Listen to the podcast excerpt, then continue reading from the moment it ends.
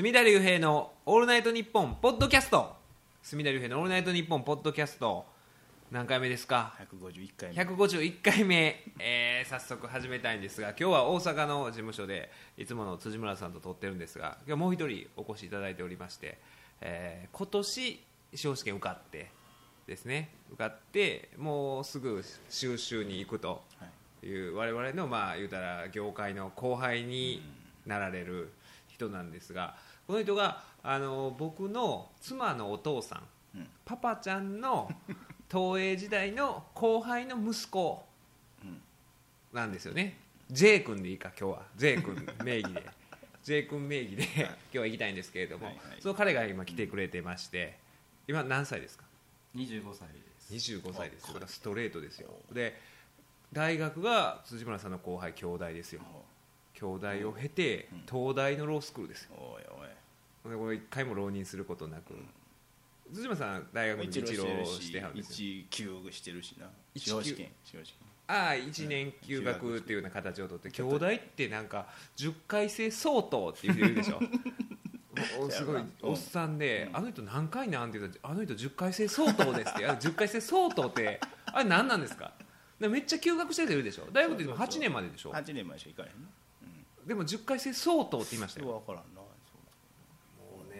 兄弟はミスター受け控えもいましたからね 僕らの時にずっと司法試験をその平安ってあったじゃないですか。ああの3年以内の人があの、ね、受験始めて3年以内の人が、まあ、優遇される制度が一時期、ね、採用された時に、うん。それを、えー何年から始めますよって言って数年前からカウントダウンを始めて、でそこから受けなくなった人がいるんですよね、うん。それまで受けててもその何回かを受けへんかったらカウントされへんかったんですよね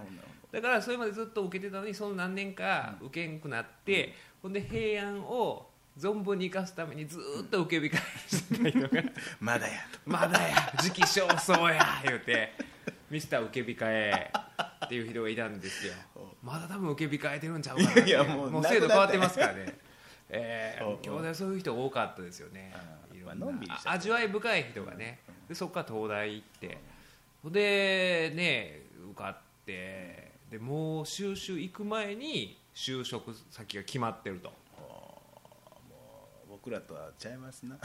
いやでも辻村さんも本来なら行こう思ったらねそういうコースもあったわけでしょ。選択肢として23ぐらいで受かってたらそういうねいわゆる四大事務所っていうような全く。ザ・ファームみたいなところにね。なんで その泥臭いなんかもっちゃりした方にねその。そやなね選択肢あったのに。いや言っといた方がそのもっちゃりスタイルは別にいつでもできるじゃないですか。ね。ね23で受かって。一回かっこいいとこにね。一回行っといてからっていう経てねその今の大阪の町弁っていうねスタイルもあったかと思うんですけれども。で彼はそういう大きい何百人という弁護士がいる事務所にすごいですよね、まあ、同じ弁護士でもなんか職業が言うたらまあ違うようなもんですかね。やってる仕事の業務の内容が、えーななんかあの相づち打っても大丈夫ですかね？あそうですか。はい、J さん、はい、あの積極的に不規則発言してくれたら スピーディーワンダーみたいにどんどんね。あれをしないように今ちょっと気遣って。あスピーディーみたいにならんように。っていうスピーディーそういうとまたスピーディースピーディーはねスピーディーは不規則で、えーいいんですけれども。まあそういう形でね、なかなか偶然で僕の あのポッドキャストをあのあまずは、ね、鶴浦さんとかやってる「弁当区」っていうねあのユーストでやってて、ポッドキャストでも配信してるんですけどあと塚崎さんっていう弁護士3人でそれをだからねジム行ってた時に法律でその、えーポッドキャストで検索して出てきてそっからこの「オールナイト」の方にも来てくれたとはいうことで。ほんで話聞いてたら、うん。これどうもうちのお父さんのだからその先輩の話しちゃうかと。僕がたまにパパちゃんの話するじゃないですか、っていうことになってほんであ絶対そうやってことになってお父さんにも聞かせてるんですよね。そうですね。抜粋してその部分その部分だけ。お父さんの話だけを編集して うちの。いやあのうちのお父さんすごいですよ。そんなよく思い違いとか言い間違いの話してたじゃないですか。その野球見ながらね阪神・巨人戦見ながら、ね、読売テレビで見ながらこいつの解説わからないんだよな。川谷拓三ってね。川藤幸三川谷拓三と東映あるあるではないと思いますよこれ。お父さん特有の問題だと思うんですけども。言い間違い。いや言いまいやでも言い間違いでもね川藤幸三と川谷拓三だいぶ違ってるじゃないですか。全く別人でね。ピラニア軍団になってますから。でねテレビ見ててね安室奈美恵が出てていやー僕はこの人のお母さん好きだったんだよ。誰と間違えとんねんこれはあの宇多田ヒカルと間違えてるんですよね。はい藤恵子と、ね、そういうのがよくあるんですけれどもこの間びっくりしたのがまたありました。最新のお父さんの間違い新作すごいですよ。あのダルビッシュがダルビッシュ選手がね山本聖子さんレスリングの、とね交際しますとかでツイッターで写真アップしてってあったじゃないですか、であれをワイドショーでやってて、でそれをお父さん見てはって、で山本聖子ってあれだよなレスリングの選手だよなって話になって、い、やーなんかアスリート以下なんだよね。ってでお姉さんがレスリングの選手でお兄さんもスポーツ選手なんだよね、あれだよね。山本昌？中日の。大ベテラン。もう49歳ぐらいちゃいますどういう覚え方山本昌？もうびっくりして。まずお兄さんいた瞬間ざわざわお兄さんでででお兄さんお兄さんです。おんの？いやいやあの山本キッドですよきっとお兄さんなキッド違います。キッドの方がキッド僕らと同い年ぐらいなんあでキッドとあ一番上がミュウでキッドで山本聖子の兄弟なんですよ。下の方ね。そうなんですよ。はいはい。で山本聖子と付き合ってというので。で 山本昌っていうのがキッドは出てこうへんなと思ったんですよ僕。おそらくまあ知らんやろ。まあきっとえ知ってるので僕これ難しいでこれかなり難易度高いでと思ってたら山本昌とは思わんかったんで。中日のね。まあ山本昌っていう現役ですよね。最年長最年長ですよね。それすごい兄弟ですよ。山本昌美優。ダルビッシュも頭上がる。ダルビッシュもねそこは。山本昌やったらさすがに妹になかなかねこれは。まあな。えーえー難しいと思うんですけどこかなりの大技をね今年最後ぐまあまだあとまだあるやろ1回ぐらいあるんちゃうかなっていう。でもうそれあどうしようかなと思ったんですよ。その、あのキッドって言うてもでもねいやそれキッドですよでもあまりにも違いすぎるじゃないですか。ちょっとバカに勘した感じ。違いがね甚だしいじゃないですか。いや山本昌じゃなくて山本キッドですって。多分山本キッドです言うても多分今度勘違いして次は阪神の木戸がお兄さんなんだよなみたいなね。いやいやいキャッチャーの。れはそれで。キャッチャーの木戸がお兄さんなんだよねとかって言う。だからどっかどっかちょっとずつずれていくんでお父さんは。いやちゃいますちゃいます木戸は。木戸も50過ぎてるよね。僕らの子供の時阪神優勝した時の正捕手やったんで、でもねあのジェイ君もこういうどうでもいい野球の知識とかがね、将来役立つことがあるんですよ、この間僕ねその新潟にちょっと仕事で行ったんですよ。公園の仕事で行った時に前乗りやったんですよ。新潟の直江津いうところで、結構この季節なんかね雪とか降ることもあるからとかでちょっと前乗りしてくれと、季節的にとかいうこと言われて行って。で1日目はね夜の9時ぐらいにそのホテルに着いてでそこでちょっとご飯食べに行こうかと。でまあなんかホテルの人にちょっと美味しい店知りませんかとかってちょっと行って。で1軒目行って飲んででも誰も知らないわけですか。ら一人で飲んでて。ほんでちょっともう1軒行こうかな思ってそこはすごいんですよ。その名古屋っていうところがすごいいい街やったんですけどもうね尋常やないぐらいスナックがあるんですよ。はもうねあの数がね。数がねすごいですよ。今 このね西天満って言うたらもう法律事務所いっぱいあるじゃないですか、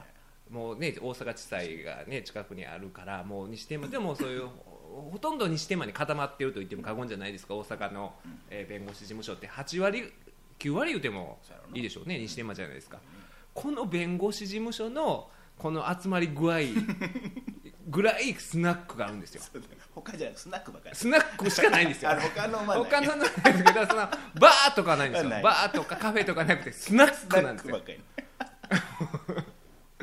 ほんでそのスナあねでそのスナックをまあもう行ったんですけどスナック2日目行ったんですけど1日目だからそれで行けなかったんですね。スナック行きたかったんですけどちょっと知らん街ではい。フラッとスナック入る度胸はねうん。なかなかなくてやっぱりその辺であかんな思ったんですよ、公演とかでなんかねコミュニケーション術みたいな感じのねテーマとかで与えられてるのに、ね、前の日スナックも行けへんよね男なんですよ、一人では。ね、普通やつコミュニケーション能力ほんまにあるんやったら知らんマジでもスナック全然行けるはずやのネに、タになるしな。ネタになるし、でもなかなかねさすがにそのでもね迷うじゃないですか、そんだけ西天満の法律事務所ぐらいの割合でスナックあるわけですからなかなかこの選球眼ねな。なかなか難しいんで。ほんでまあ焼き鳥屋行ってたんですよ、ほんで焼き鳥屋でちょっとあのその辺の地酒を飲みながらちょっと食べてて、そしたらその僕ともう一人のおじさん年配の男性しかお客さんがいなくて、でまあその大将と喋ってはって、で僕ちょっと飲んでたからちょっとその子に寄りたいなって思ってたんですけど、まあその人はまあ言うたら常連さんみたいな形でずっと喋ってはって。でやっぱりねあのどこでもねやっぱり日本全国やっぱ野球の話題っていうのはねこれはもう共通語というかでずっと野球の話しててであの、ね、今は、えー FA したあのオリックスの金子選手って新潟出身なんですかね。あそうなんや。なんかそんな話をしててそこからいろいろ言うてはって。いろいろ言うてましたね。なんか清原は今こうなってるらしいとか。ここにここなんとかをしてるらしいみたいな。もうねもう新潟まで行ってますよ。いろんな かなり詳細な噂が。今清原をなんか言うて言うてはりました。具体的なこと言うてて。ほんでちょっと寄りたいなとか思ってた時になんかいろいろ昔の選手の話になった時にあのね、僕はいつもこのポッドキャストで言う柴田勲っていう昔ね、えージャイアンツにいた盗塁王やった、えー選手がいたんですけどもその人がまあ現役引退後ですねあのねポーカー賭博ねトランプのポーカー賭博で、えーね、書類送検された逮捕されたか書類送検されたが後のその、ね、釈明会見でジョーカー柄の トランプのジョーカー柄のセーターで 現れたというね。あの一番してはいけない釈明会見を、えーされたことがあって。でその柴田勲のことなぜかね柴田勲の話題になったんですよ。でその時にそのまあ、柴田ってなんかあったよな。なんかスキャンダルあったよな。あー麻雀賭博。って言った瞬間に「いやちゃいますちゃいますちゃいます」って入っていって「ポーカーポーカー。ポーカーで」言うて「麻雀は東尾ですよ」みたいな感じでね。そこから入っていけたんで。だからそういう意味でやっぱ野球の知識とかね。昭和の野球の知識はやっぱ社会人になるにあたってえほんで次の日そのまあ公園で仕事した後にそこのまあ行った先の人らにまあ接待していただいてまあスナック行って。でスナック行ったら新潟なんであのジャイアント馬場って新潟出身なんですよ。でパーってそのスナック何軒か行ったんですけど2軒目のところがもうずっとエンドレスでジャイアント馬場の試合をね流してるんですよ。スポーツバーみたいな。スポーツバー。スポーツバーって普通ね。もっとねあのセリアとかなんかそんなんじゃないですか、はいまあねそういうことやろでもスペインリーググとかのねそうやって分かるんですけど。そうじゃなくてジャイアント馬場とあのジャンボ鶴田の昭和50年代前半か49年後半かぐらいの昨日ねその会派の集まりがあった時にあの大川先生がそれなんか言ってはったじゃないですか。昔のプロレスの試合を、えーテリーとドリーの兄弟のシングルマッチを寝屋川市体あ松戸市体育館かとかずっと言ってたでしょあの人昨日。なんかそほんまにそのぐらいの時代のもうちょっと前ぐらいの試合を流れてて。でその時もやっぱりあのジャンボとあのあれジャイアント馬場のこれは、まあ、あのジャンボが若大将って言われた頃でみたいなね話をしててこの後その正常期の入ったパンツを履いてねみたいなこと言ったらもうそこのママから「あなたよく知ってるわね」みたいなね。気に入られちゃ気に入られちゃって。であのだからそういうねどうでもいいことっていうのは何かの表紙に役立つことがあってそれこそそのまう生まれる前の話生まれる前でねなんで知ってんねんっていう。生まれやからだからねまあ不自然やないのは例えばあのこの間ね僕マスクド AI と知り合った時も、そのマスク作ってもらった時に、でまあ、一緒にマスク取りに行く時とかで、まあ、タクシー乗りながら俺もう頭でかいから入らんかったらどうしようかせっかく作ってもらってマスクとか言っててその時にいやほんまそうだったらあれですよねあのカラオケボックス作ったのにカラオケの機材入らんかった荒井中みたいですよねって言ったらよく知ってるねーって。若いのによく知ってるね、隅田君って言って、ええやんにえらい気に入られて、荒井中途来たかみたいな、できるねな。特に好きやま特に僕そういうねいうネタがねことさらに好きなんですよ、そういう。いや、あれはもう何かあった時に思い出ますもんね。これあの時の荒井中ちゃうかと。うんいつもね、そういういらん知識があるとはい、あの時の柴田勲みたいになったらあかんとか、ね、今謝らなあかん時に一番したらあかんことしたらあかんとかね、あるいは、ね、そのまず最初にやるのは寸法を測ることじゃないですか。入り口の寸法とカラオケの機材の寸法を測ることやみたいなことをやっぱり、ね、社会生活に応用させていかないと。この2つだけはねあの J 君に忘れてほしくないなと。何かあった時に洗い中やったらどうするやろうかっていうのとねこの2つを、えー、っていうわけでね。何の話しましたっけ？あそこ何の話は？特特にパパちゃんの話からですね。パパちゃんの話からっていうわけでね、えーだからなかなかの偶然というかねいいねそういう出会いがあるというか、えーそれはびっくりしましたその関係性を知って。あこの人そういう関係なんやっていうのは。そうですね。本当に。その瞬間にも聞かせて父親に。父親に。はい。でそれを多分その J 君のお父さんがうちのそのお父さんに言うたんですよねきっと。でうちのお父さん全然ねその辺のインターネットとか全く分かってなくて。だからこの僕がポッドキャストでやってるっていうこともラジオらしきものをやってるみたいなことで思ってて。だからそれがどこで流れてるとかはもう何も分かってなくて。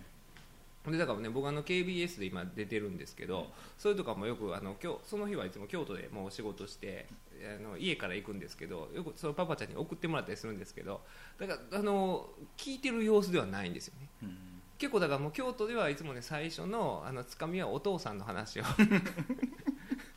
するんですよ。もうチキチキジョニーさん聞いてくるんですよ、うん。今日お父さんに送ってきてもらったんですか？みたいな。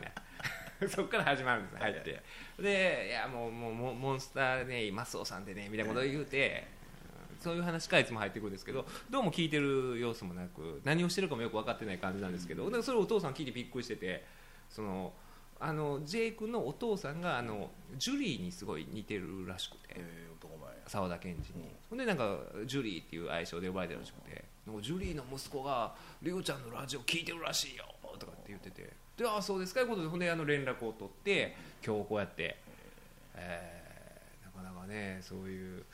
えーちょっとだからねもういいいコースを歩んでるわけじゃないですか、今んとこね前途洋々や。前途洋々な。これから落とし穴が待ってます。から。これから。いや待ってるでしょ。やっぱ人生プラマイまあまあプラマイゼロじゃないですか。正直ね僕の周りとかでもそういうねまあ早いこと受かった弁護士はよ離婚してますね。なんかね、うん、だからあの女の人にはやっぱりね騙されてほしくはないですよね。そのでえ彼女とかいるんですか？いないですないですか。だからねうん気ぃつけた方がいいですよね、うん、だって最初からそういう大きい事務所とかってまあねあの給料も良かったりとかするじゃないですか。そういう状況でほんで忙しい時になかなか出会う、まあね、機会もなくて出会ってでまあ食いついてきますってそれやったら。そこでね、うん、気ぃつけた方がええでほんまに。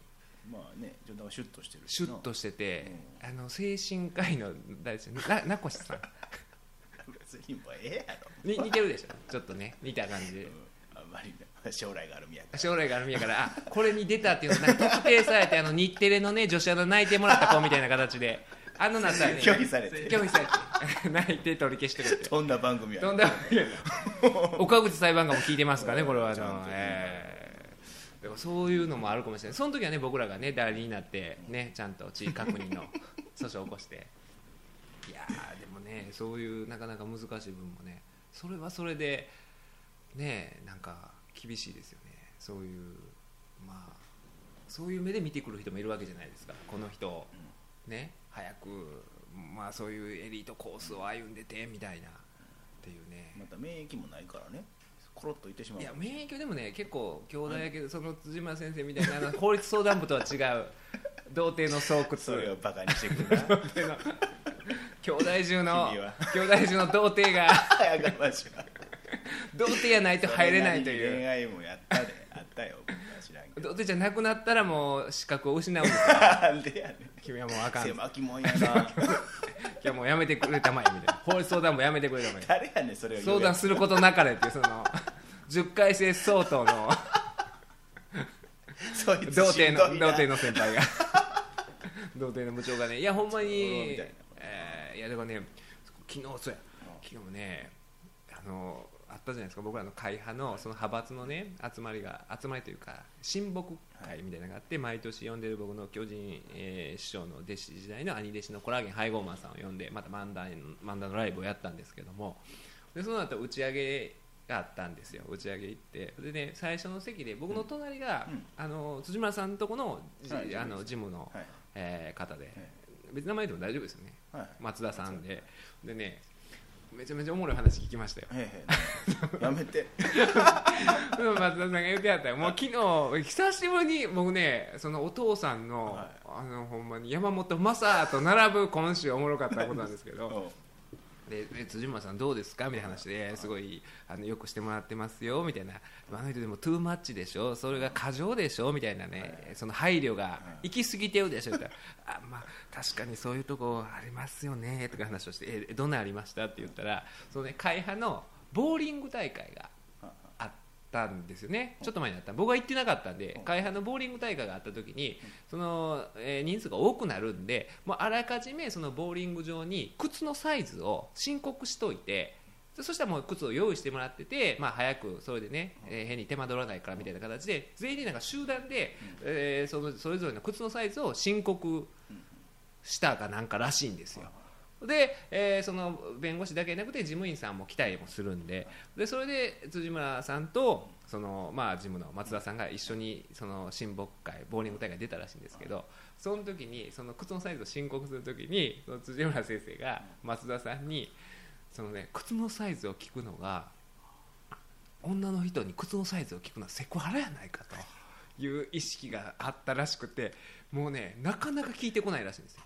なんかもじもじもじもじもじもじもじもじしとるなこの人は。って。なんかなんか言いたいけど言われへんみたいな状況がずっと続いてこれ何やろうなって思って何かな？って思ったらあの松田さんこれはセクハラやありまへんでみたいなのが入っていて これは決して決していやらしい意味やなく 卑猥な意味やなく。でそんな感じで言うて。いや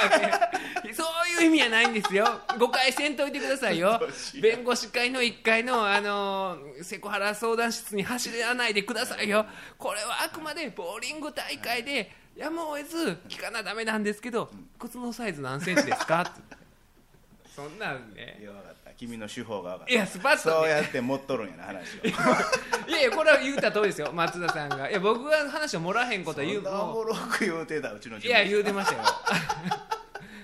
いや僕はいつ僕はもらへんことで有名でうん。それこそ AI の話しててイベントの時にうん。AI 言うてたじゃないですかね。みんなからリスナーが言われましたから。これも多分ほんまもっとすごかったと思うんですよ。もうものすごいこれ違いまんねんでこれちゃいまんねんで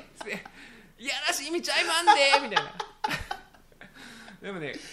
まあだからよう考えたら例えばねその事務員にバスト何センチって聞いたらこれまだ完全セクあるじゃないですか、うん。だから靴はどうやねんっていう疑問を持つでも持たないですよね普通。でもだから足がでかい小さいっていうのがそれがな女性に対する恥ずかしいとかあるやろ、足あー女性はね。うん、だからそれをくすぐりたくないなと 自分で書いたしでっかい足しやがってこの事務員みたいな。結局自分がそういう人間やからな。いやでもねそのあ足大きいか小さいかっていうのは大体こう目視してわからないですか？この子ままあまあちっこいなとか、まあでかいなとか、それは確認はした多分でも辻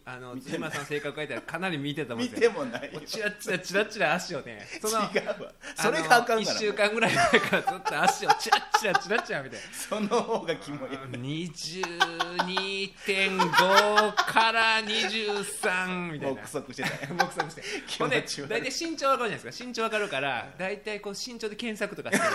女性の平均の足のバランスのサイズを見てとか問い合わせたりとかしてあの靴の会社とか問い合わせたりしてあの大体うちの事務員あの150何センチなんですけどこの場合みたいな。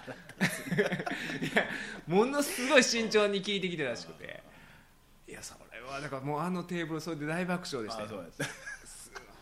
あ の大川先生も ほっほっほ言いましたよ。言うんですよ。大川先生っておその会派の大御所のええ。何、かあったらマジックする。先生兄弟ですね。兄弟記述部記述部とミステリー部で。あのミステリー小説も書いたらしくて。ずっと昨日それでおだてて「先生のミステリーを見たいですよ」みたいなことずっと言ってて。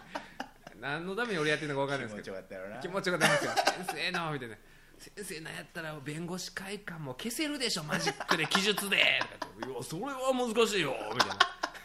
やデビッド・カッパーフィールドみたいなできるでしょ。いやできへんよ住田君そんなんできへんよとか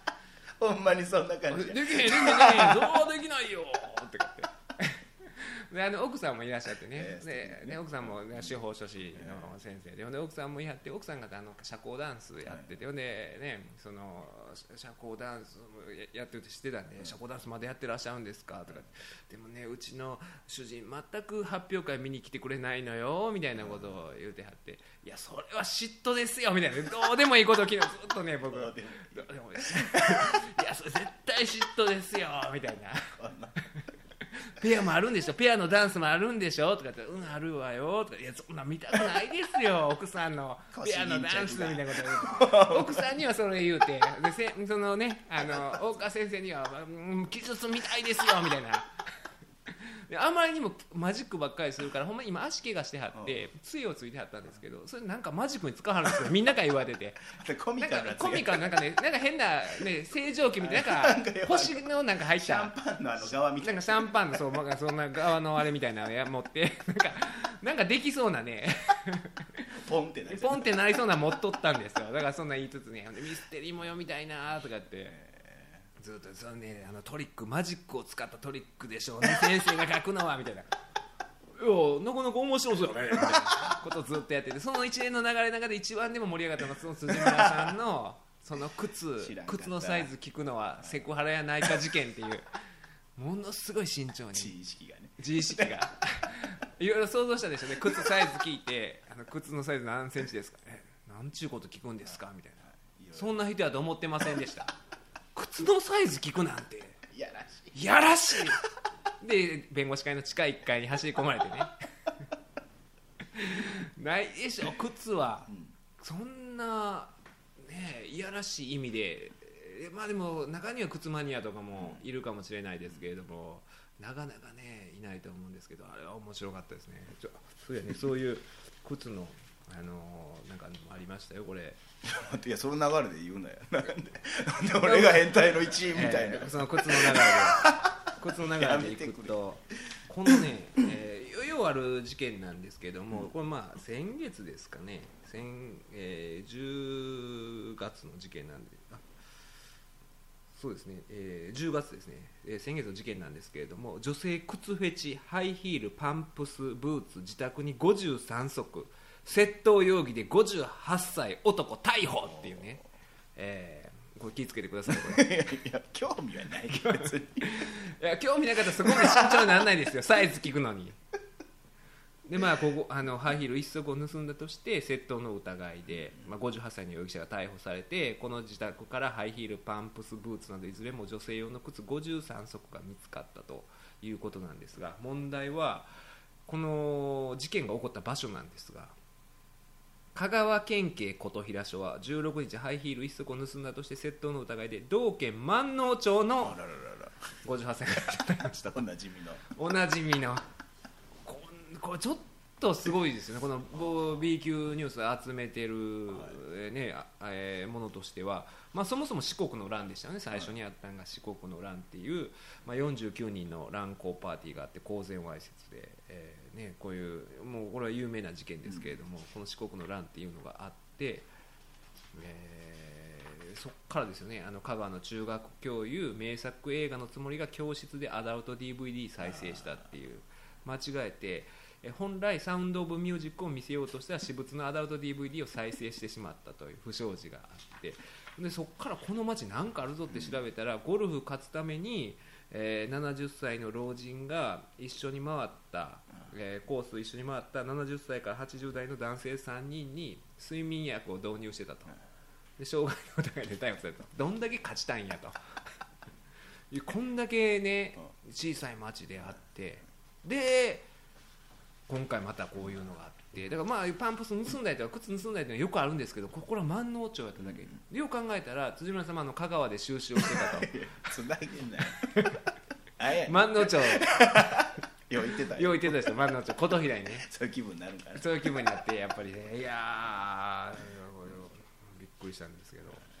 でねこの間ねそのさっき出た岡口裁判官っていうね、裁判官が、はいはい。J 君も知ってるでしょ？岡口裁判官の本で勉強したでしょ、司法試験の勉強したと思うんですけれどもその岡口裁判官がこの間ツイッターでなんかねある事件の、まあえーリンクを貼ってまた隅田隆平先生のネタにしてもらいたい事件がありましたとか言って書いてはったんですよ。どんな事件かな思ったら米国でアメリカで、まあ、シャベルの絵が男性の肛門に食い込み意思震え上がるみたいな事件で。でこれはこの男性が自宅の天井を修繕していたところ不注意で落ちてしまって床にあったシャベルの絵が男性の肛門に食い込んでしまったと。でそれで病院行って大変なことになったって言われて僕こういうのダメなんですよ。ちゃうんや。これはちゃうんですよ。岡口裁判官ね言うたらまあまあ有名な裁判官ですけどこれははっきり違うと。自分のスイートスポットには入ってこれは違うんですよ。これこれはね岡口さんにこれ言っておきたいんですけど僕が好きなのはこのね肛門にやっぱり自分の意思で入れてくれないとこれかわいそうなだけじゃないですかはっきり言って。これはその手の子じゃないの。嘘じゃないの。またまたこんなまたまたそういうことですか言うてるのは。っ絵に入らんやろね撮るやつが。ていうことですかってねいうは恥ずかしいからこういうこと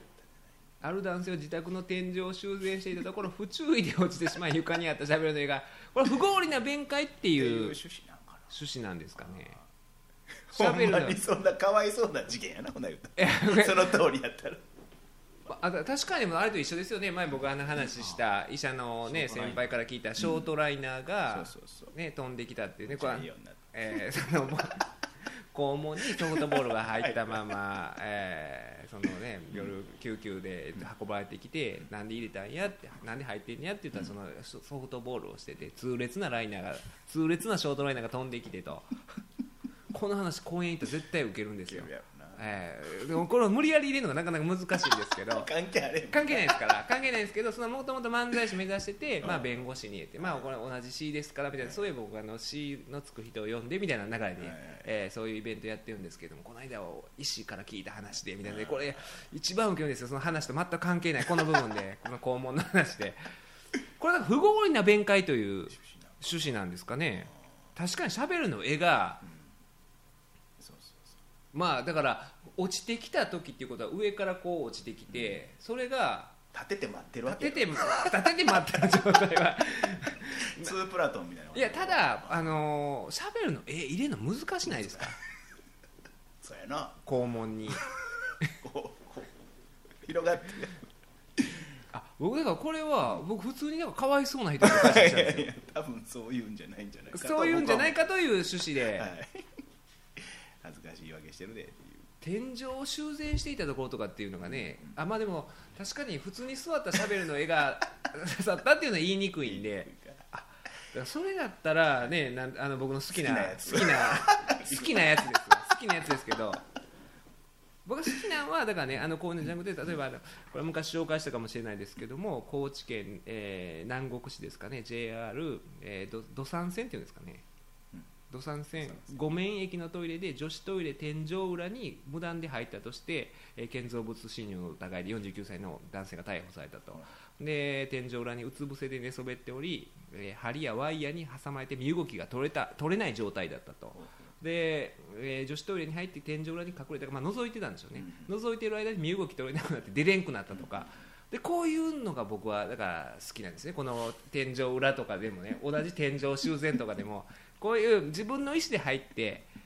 ねで出れんくなってでごめん駅っていうのが ごめん言うたんかなって思うじゃないですか。こういうそうやな。小ね、話ごめん駅で小話風に。絶対ごめん言うたでしょ。救出してね最後でカード出してもらった時にごめんってね言うたと思うんですけど、あこそっかしゃべるのこれは僕ほんまにねあふそうですねよう考えたら。同じショートライナー系の話ですちょっと大変なけな話やな僕ちょっと怒ってたんですよ。岡口さんに。これ「何やこれ」みたいな「こういうのはかわいそうなやつはあかんねん」みたいなね、だって下半身裸で修繕してるわけや。あもうさ ようわからん。よどんな状況やねいやそうです。んズボンを貫いてるんか。ズボン貫いてて。まあだから自宅やからね裸で。でもででもね確かにむこれおかしいですよね。これおかしいわ。これ僕の好きなやつですよやっぱり。好きなやつ。好きなやつや。よう分かってるわ岡口さんこれね岡口さん最近またねよう分からん格好してはりますな。なんかほんまに。中山筋肉みたいな格好してタンクトップ着て。中山筋肉みたいな格好していつもね自分で自動ね撮って写真撮ってそれをあのツイッターのなんていうんですか何画面ですかアイコンというかあれでね。それでなんか上裸のやつとかね、温泉入ってる上裸のやつとか 何をしたいんやと。どんどん刺激を求めてどんどん刺激求めていって最終的に多分ねしゃべりの絵とか入れますよ あの人。やっぱり。やっぱりやと。俺の好きなやつやってなりますよこれ。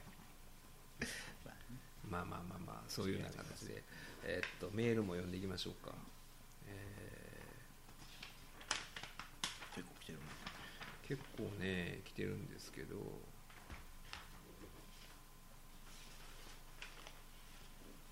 初めての人が多いんですよね。初めてあそうなんだ。最近送ってくれてる人が多かったりとかして、えーこの人もね、えー最近聞いてるって書いてましたこのカカットカットウンさんもほう。えここ数ヶ月らデジタルで番組を聞かせていただいているカットウンです。1972年生まれの41歳です。私は地方公務員でかなり頑張っていたのですが、えーひどいパワハラに遭いまして組織がひどく腐っていることに気がついてしまったので仕事を100%してかっこそれ以上はしない。100%してたら十分ですよね、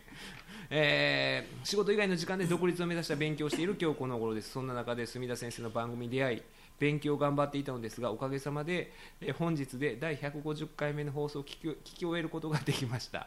勉強頑張ってるんですか？これね話の流れ。ちょっとした達成感があるのですがイベントに参加できなかったことが心の声です。次回のイベントには必ず参加しますのでえー今後も楽しい放送およびイベントを続けてください。お願いします。そして継続することの大切さを墨田先生が番組を続けることで証明してくださいと、えーこの番組面白いですと。いうような感想をいただいてたりとか、えーえー地方公務員をしてて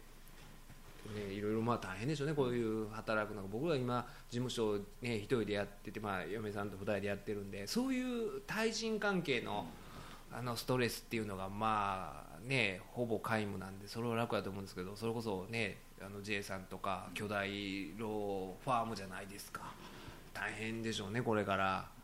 そそういうのは大丈夫なんですか、そういう人間関係、でもうまそうですよね、なんうん。か、すごい。柔軟な柔軟な感じで、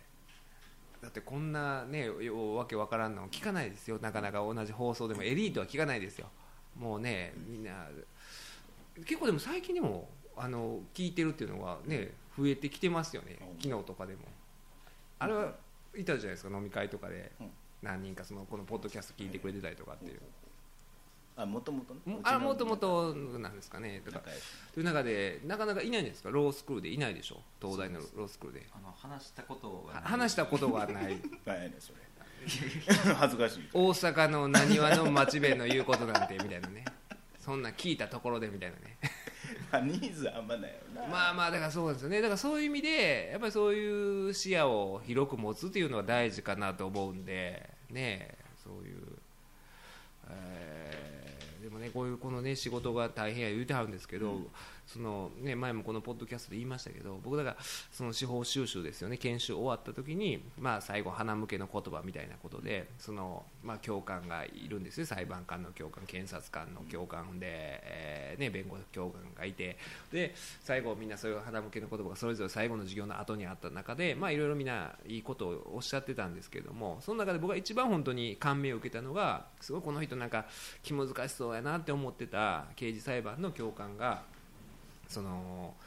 ねえーどういうこと言うんはんのかな思ってまたなんか紋切り型の結構ねほんま裁判官っぽい人やったんですよ、ああのそういう、えー修習のクラスで旅行行くってなった時になんかその当時ねななんやったかななんか病気伝染病みたいなのが流行ってたんですよ、でだからそうやからあんまりそういうの旅行行ってだその中で誰かがなってて他の外部の、えーお客さんに移したりとかしたら、それでまあ収集性が原因になるみたいなんで、なるから旅行は中止やみたいなことをすぐ言う人なんですよ、みんなが楽しみにしてるとか言うてる時にそういうことを言う人やったりとかして、えー人やったんですけど最後のその講義が終わった時にでもう君らはこれからまあまあそういう実務に出て、えーね、頑張っていくわけやけれども、でもあの最後に言っておきたいのはあの今すごいねゆ夢に希望に燃えてるかもしれんけれどもあの君らの代わりはなんぼでもいると君らの代わりほんまなんぼでもいるからあの本当に君らのにとってその君らがまあかけがえのない存在である人のことをまず最優先させなさいと。別にこの放送の仕事は君らなくても別に他に会話なんぼでもいるんやから言って。でそれを、あのー舞台で出して歌ったんですけどもその裁判官の、まあ、上司ですかね先輩に当たるすごい優秀な裁判官がいらっしゃってその人が過労死されたらしくて、で過労死なさった時にあのまあ、その亡くなられたということもショックやしでそのお葬式行った時にももうその家族の方がまあ若くして過労死されたんでもうすごい泣きじゃくってあの、ね、もうご家族の方がもう憔悴しきってたらしいんですけれどもでそれも当然ショックですけれどももう一つショックやったんがそのものすごい優秀な裁判官が、まあ、いなくなってもそこの裁判所は全然支障をきたすことなく代わりの人が入ってきて、まあ、普通に回り出してたと。っていうのを目の当たりにしてあんだけ優秀な人でもこうやって結局みんなが他の人がカバーして、まあ、何の支障もなく仕事は回っててっていう中でやっぱりそのねご家族にとっては本当に一人しかいないかけがえのないお父さんで、ね、夫でありっていうことをその時実感してだから君らが一番大切なあかんのは君らがかけがえのない存在あと君らのことを思ってくれてる人であって仕事やないと。だからそこそこ頑張ったらええよと。命かけるな命をかけるなとだから僕そこそこ頑張ってる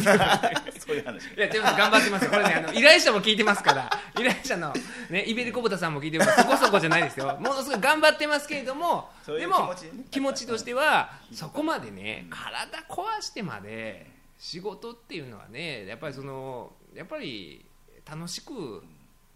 ね、心豊かに生きるっていうのが、目的であるべきじゃないですか、まあ、人によってねいろいろ目的があろうかと思うんですけれどもその手段でしかないのにそうなったらあかんぞと。っていうのが僕はその人がすごいああ信用できるなって思ったんですよね。繰り出す生徒は可愛いからね。無理してほしくない。無理してほしくないっていう中でね。だからその他の教官でそのね、えー小袋のエールの歌詞を朗読した人とかいたんですよちゅう顔しとんいやーもうねまあいいですよ。あの小袋もいいですよ。いいですけど結構年配の教官なんですよ。結構年配の教官があのまあ50何年生きててベストがまあいいですよ。小袋のファンの方いらっしゃると思うんですけどそれは若い方いらっしゃっていいんですけど50年生きててまあええ曲ですよ。ええ曲ですけどもえええ小袋のエールをね、このとうとうと読み上げたんですよ。でだからまあ女の子とか若い女の子とかわーっとか泣いてて終わったと教官にバーって言ってて言ってたんですけど僕はそれよりもそのお前らなんぼでも変えおんねんと、うん、頑張らんでええねんって言ったところにもう泣いてわーって行きたかったですもんどっちかってそっちの方がわーっと来てでその人は今なんかね僕はもう7年目ぐらいになってるんですけど弁護士になって。ほんでなんか最近またねクラスの司法修習の時のメーリングリストとかまたでき始めたんですよ。なんかどう機会やりましょうみたいなんで。で他の教官はみんななんかね報告をするんですよ、今どこどこの支部にいますとか検察庁どこどこの支部にいますとか弁護教官も今こんなことしてますとか言うんですけどその人一切何も言わないんですよ。もうそそれがまたいいなとか思うんですよ。その何も言わないのがね、うんあのね僕はあの子供の時にいつも「なるほど・ザ・ワールド」の秋の祭典とかでいろんな番組集まってる時に志村けんがめっちゃ寡黙やったんですよ。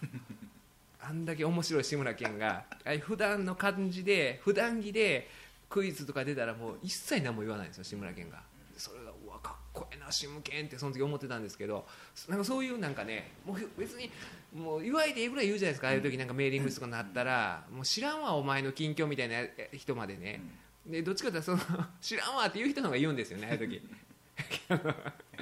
まあいいんですけど まあまあいいんですけどあんあんえどうでもええわってどうでもええわじゃないですけどね。まあまあこれ聞かれてたらまずいですけど俺ど俺俺どうでもええんかってお前ないですけどでもやっぱりそういうね目して語らずのはい。人でね。でそういう人がそういう歌がすごい重みがあってだからやっぱりねこう大ものすごい忙しいらしいんですよ、この J 君とかが勤めるような事務所とか、ねいね、いわゆる四大事務所とかあるじゃないですか、あのなアンダーソンそこではないですよね。そこではないですけど。やめとあんまり特定されちゃうんでね。あの日テレの女子アナみたいなことになるんで 続悪番組に出たということでね。あーだからそう考えるとねなかなか大変やと思うんですけども。ね。などこに難しいですよね。何に重きを置くかっていうのは結構だからみんなねそういう大きい事務所行った若い子とかがなんか何年かぶりに会ったら変な太り方してたりとかね多分すごい不規則な生活してるんやろうなとか思ったりもするんでやっぱりね健康が一番大事ですよね本当に。なんかないですか辻村さんが鼻向けの。まあこれから収集なんでねまだ、ねえ。なかなかでも楽しいですか。らいいですよね収集とか最ねい今1年ですよね。1年でいろいろなかなかねいろんな見れるんでそのね弁護士になったら裁判所の中ってその辻村さんみたいなあのなんていうんですかあの立場で裁判官行ったはったじゃないですか。非常勤裁判官。というような形で行く人はまあ見れますけど僕は弁護士だけやったらな内部はね見る機会ないじゃないですか。あくまでほんまそうじゃないですか。お客さんみたいな形でしかないんでそう考えるとね貴重ですよね中を見れるっていうのは裁判所とか検察庁の中とかほんまにだから裁判官とかも人によって違うんかと思うんですけどねあのーすごいなんでしょうね。まあまあ優秀な人が多いですけどやっぱりあんまりその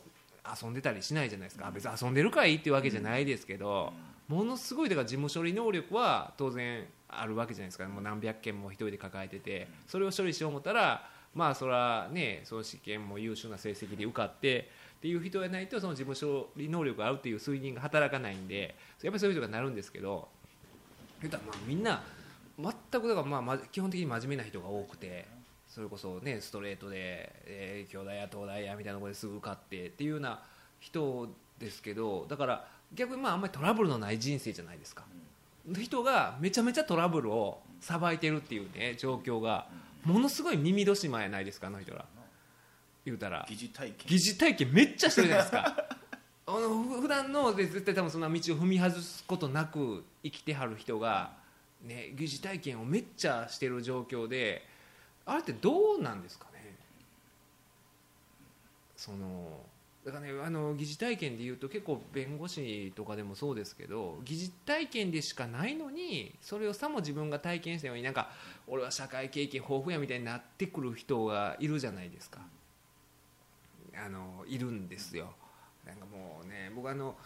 覚醒剤のこととかもシャブとか言う人いるじゃないですか、弁護士やのに、なんかもうもうそんなんなんやねんとか思うんですよ、そういう言い方したりとかね、なんかもう麻痺して麻痺してきてね、うん、だからそのね僕らの会派の中で、まあ、その人は別に悪意がって言ってるわけじゃないですけど、前言ってたあのおじいさんの先生でね、その居酒屋みたいな他のお客さんもいるところであの大きい声でねちょっと今の司法はおかしいと。刑が重くなってると、人人殺一人殺しただけで。一人殺しただけですよ。人一人殺しただけでという。10年とか。ねえとかであんなんね普通の人が聞いたらそりゃそうやろって思うじゃないですか。人一人殺したぐらいで。みたいなことずっと。飲み屋で言う話じゃないわ。ね飲み屋で言う話じゃないでしょ。何言うとんねん。さ昔と考えたら結構重くなってていうのはあるかもしれないですけど一人ですぜと。一人しか殺してまへんねんでと。いうなねとかっていうやっぱり麻痺してくる部分もあるし。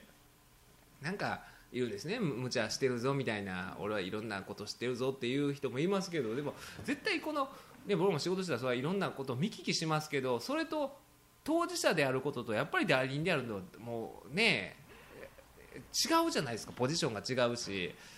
だからその辺がねなかなか難しいかなと。そこの距離の取り方とかがね。だからちょっと謙虚ってことはすごく言われる。素直であることと謙虚であるいやでもね僕らは。僕いや謙虚でだからねでもね謙虚であることっていうことを言われる自体が偉そうなんですよ。だから言葉にするまでもなくそう素直にいないとでもそそういう人もいらっしゃるじゃないですか。だから僕はそう仕事しててもほんまになんかいい感じのやっぱ年配の先生よういらっしゃるじゃないですか。すごい物腰柔らかでなんかいい感じでもうあくまで相手方投資者のはずなのに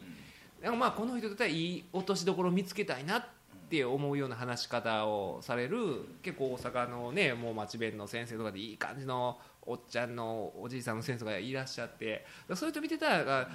年をごとにこういうふうにいつかなれたらええなとかは思うんですけれどもなかなかいろんな人いますからね。うん結構癖のある人もね。まあ、僕らも大概こうこんなことやってる時点で癖癖は 癖はありますけれどもなかなかだからね不思議なんですよ。そのあのなんでもうええ年してこの人なんか自分のことめちゃめちゃ賢いと思ってはんねやろなとかっていう人いるじゃないですか。それを維持したまま4050になってる人ってえなんでっていうね。特にもうなんかものすごい賢い人が出会うじゃないですか。僕はこういうねそこ裁判官でもものすごい賢いとかこの人すごいなみたいな。の中でなんかずっと維持できてる人いるでしょ。疑うこと疑うことなくスーッと。う「俺いけてるで」みたいな。あれも不思議やし。ほんで今日ね僕あの朝に岸和田支部行ってたんですよ、行ってた時に。でまあ電車乗ってて。で弁護士のあの人2人ぐらいおいらっしゃったんですよ、うん。バッジしてあるから、まあ、弁護士の人やなって思っててもうだいぶ年いってはったんですよ、で2人が喋ってはって「先生いくつならはりました?」とか言ってはったんですよ、もう私58ですわ、でそのもうもう一人の人が「僕もねもう55ですわ」って言ってはってなんか喋ってはって。でもあれでしょうねあの若い弁護士さんから見たら僕らもしかしたらベテランなんでしょうね。もしかしたら。地名や55と58で若手ってなドブロックど 言いましたよ。出た。えーもしかしたらベテランなんでしょうねってえーって思って どう見てもね。55と58が。55と58が。113でしょ足して。疑う余地ないでしょ。のどかな話しとる。のどかな話をね。ああいう感じでいきたいな思ったんですよ僕は。だから多分若手の意識あるわけでしょ。そうそうまだまだやなみたいな。まだまだやなっていうね。俺はもうベテランや大御所や思ってたら。俺もしかしたらなんないでしょ。当然敬ってくれみたいになるはずやのにもう完全にじいさんでしたよ僕見た感じで。もっと言ってそうなね。もっとじじいやろ思ってたら いやーそうなんですかねーって言っててそうですかぐらいの。いや。両方そうや。両方。両方お互い気持ちよく片方が。片方が。いやそりゃそうでっしゃろじゃないですよ。ね。そりゃそうでっしゃろじゃなくていやそうですかなーみたいなね。ベイビえベイビーみたいな。多分そうちゃいますかなみたいなねぐらいの感じでいやそうありたいなと思いましたよねでも。5558の時に俺はもしかしたらベテランなんじゃなかろうかな。若手のつもりでおった若手のつもりでおったけどいつの間にみたいなね。ほんまに煙たがられてるかないやほんまに若手だって引きますけどね。一昨年司法試験受かったとかね。そういうのがあるかも。いやでもねあれはないです。あれはないです。もうね、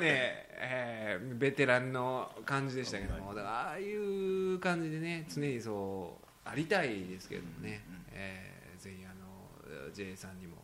頑張っていただいてですね。プレ、ゼントなえーこれからねあそういうこの間ねそのあのお台場のイベントでいいつも来てくれてるね家族で来てくれてるうん。子がいるんですよ、うん。そのお父さんお母さんと来てる女の子がいるんですけど、うん。その子も国家一種の試験受かりましたっつって最初なんか司法試験受けよう思ってるんであの6本にサインしてくださいと言われてたんですけど、結局あのそういう公務員にしましたとかって、もうすごいなあとか思ってこんな話ね聞きながらでこの間のイベント特にひどかったんですよ。下ネタがちょっとね、ことさらにひどかったんですよ。その親子いつもね最前列で見てくれるんですよ。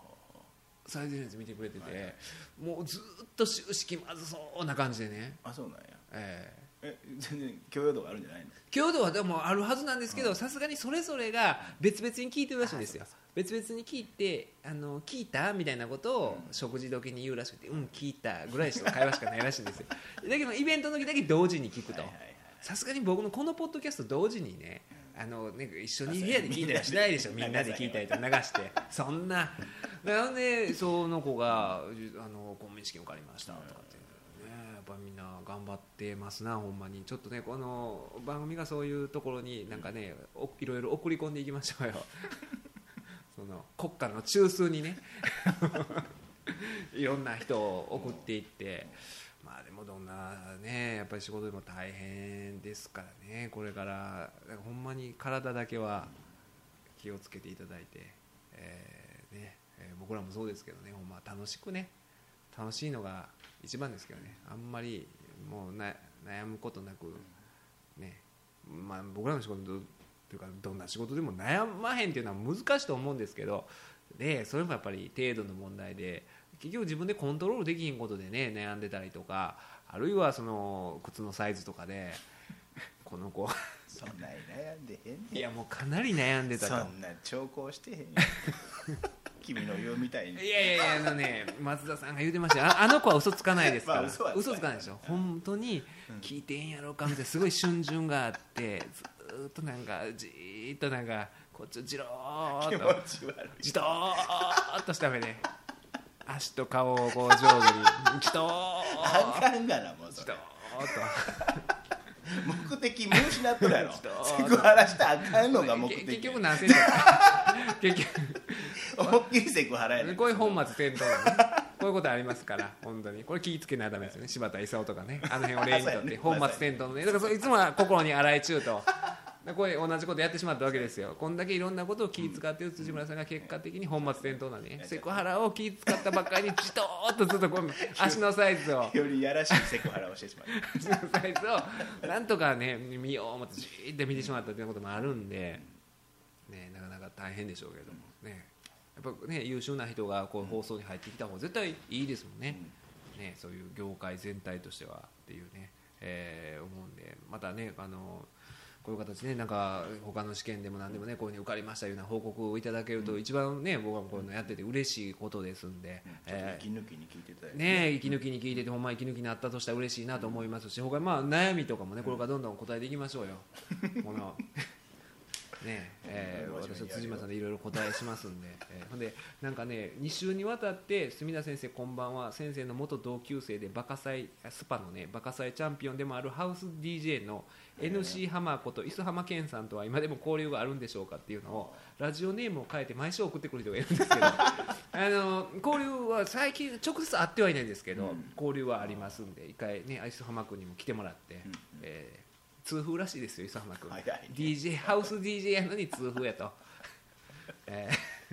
なかなかねハウス DJ と痛風っていうのが、えーいい感じなんでいい感じではないですね、えーまあ、そんな形で。でちょっともう12月に入りますんで、そろそろもうあの今年のこの番組の流行語大賞とかもね。えーね、恒例の恒例言うてもね去年から始めたんですけども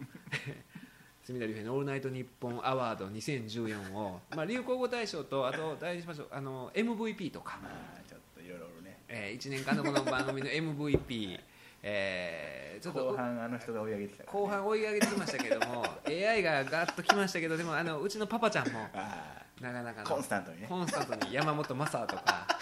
山本昌だ なんか想像したらすごい兄弟ですからね。山本昌山本 美優山本聖子っていうこの3兄弟は、えーまあ、そういう形でいろいろあると思うんで、まあ、えじゃあ MVP と、えー、流行語ですかね。この辺を、えー決めてもらおうかなと思ってますんでちょっと送っていただいて。こういうのはねあのスピーディーワンダーがすごい覚えてるんですよ彼は。ものすごい一言一句覚えてくれてるんでちょっとスピーディーに頑張ってもらって。あのマニアックすぎてね、まあえーえー 一何のことみたいなね。僕もよくわからんことなんですよ。なんかね喋っててえそそんなん言うてた僕みたいななことを言うんで、えー。でなんかね最近またアントワンからもねメール来てましたよ。なんか、えーアントワンがこの番組のリスナーの女の子とアメリカで会ってるって言うたじゃないですか、なんかまたねその子が本当にねリアルな、えートラブルに巻き込まれたらしいんです。不動産屋とのトラブル、それをなんかアントワンが解決したらしくて、っていうこともあってね。なんかそこに多分なんかつけ込んでるような感じがあるんですよアントワンがそこで。個別にやっとること個別にやってることね。あえて言う必要ないんですけども。でアントワンからねお昨日ぐらいに「ウーマンラッシュアワーのオールナイトを聞いてください」って言って今ゼロ2部でやってるんですかね、はいはい。それを聞いたら分かってもらえると思いますね何何を分かるか書いてなかったんですよ。多分あれ前に何年か前に言ってたウーマンラッシュアワーの村本さんはネクストシンスケやってみたいなことを唱えてていややっぱりそれはなあのああいうザ・漫才とか撮ってたとしてもそれはまあすごいすごいけどもやっぱしんすけさんはやっぱりすごいでさんましんすけはやっぱ全然ちゃうでやんとはみたいなことを言って怒ってたんですよ。多分そのことを言うてるんだと思うんですけど分かると思います。だけ来てたんですよちょっとそれも聞いとこうかな。あんたはに言われたんでね。大丈夫ですかすごいえーそんな形で、えー弁護士アットマークオールナイトニッポンドットコムの方まで、えーね、どしどしメールをいただきたいなと思います。151回目でした。ありがとうございました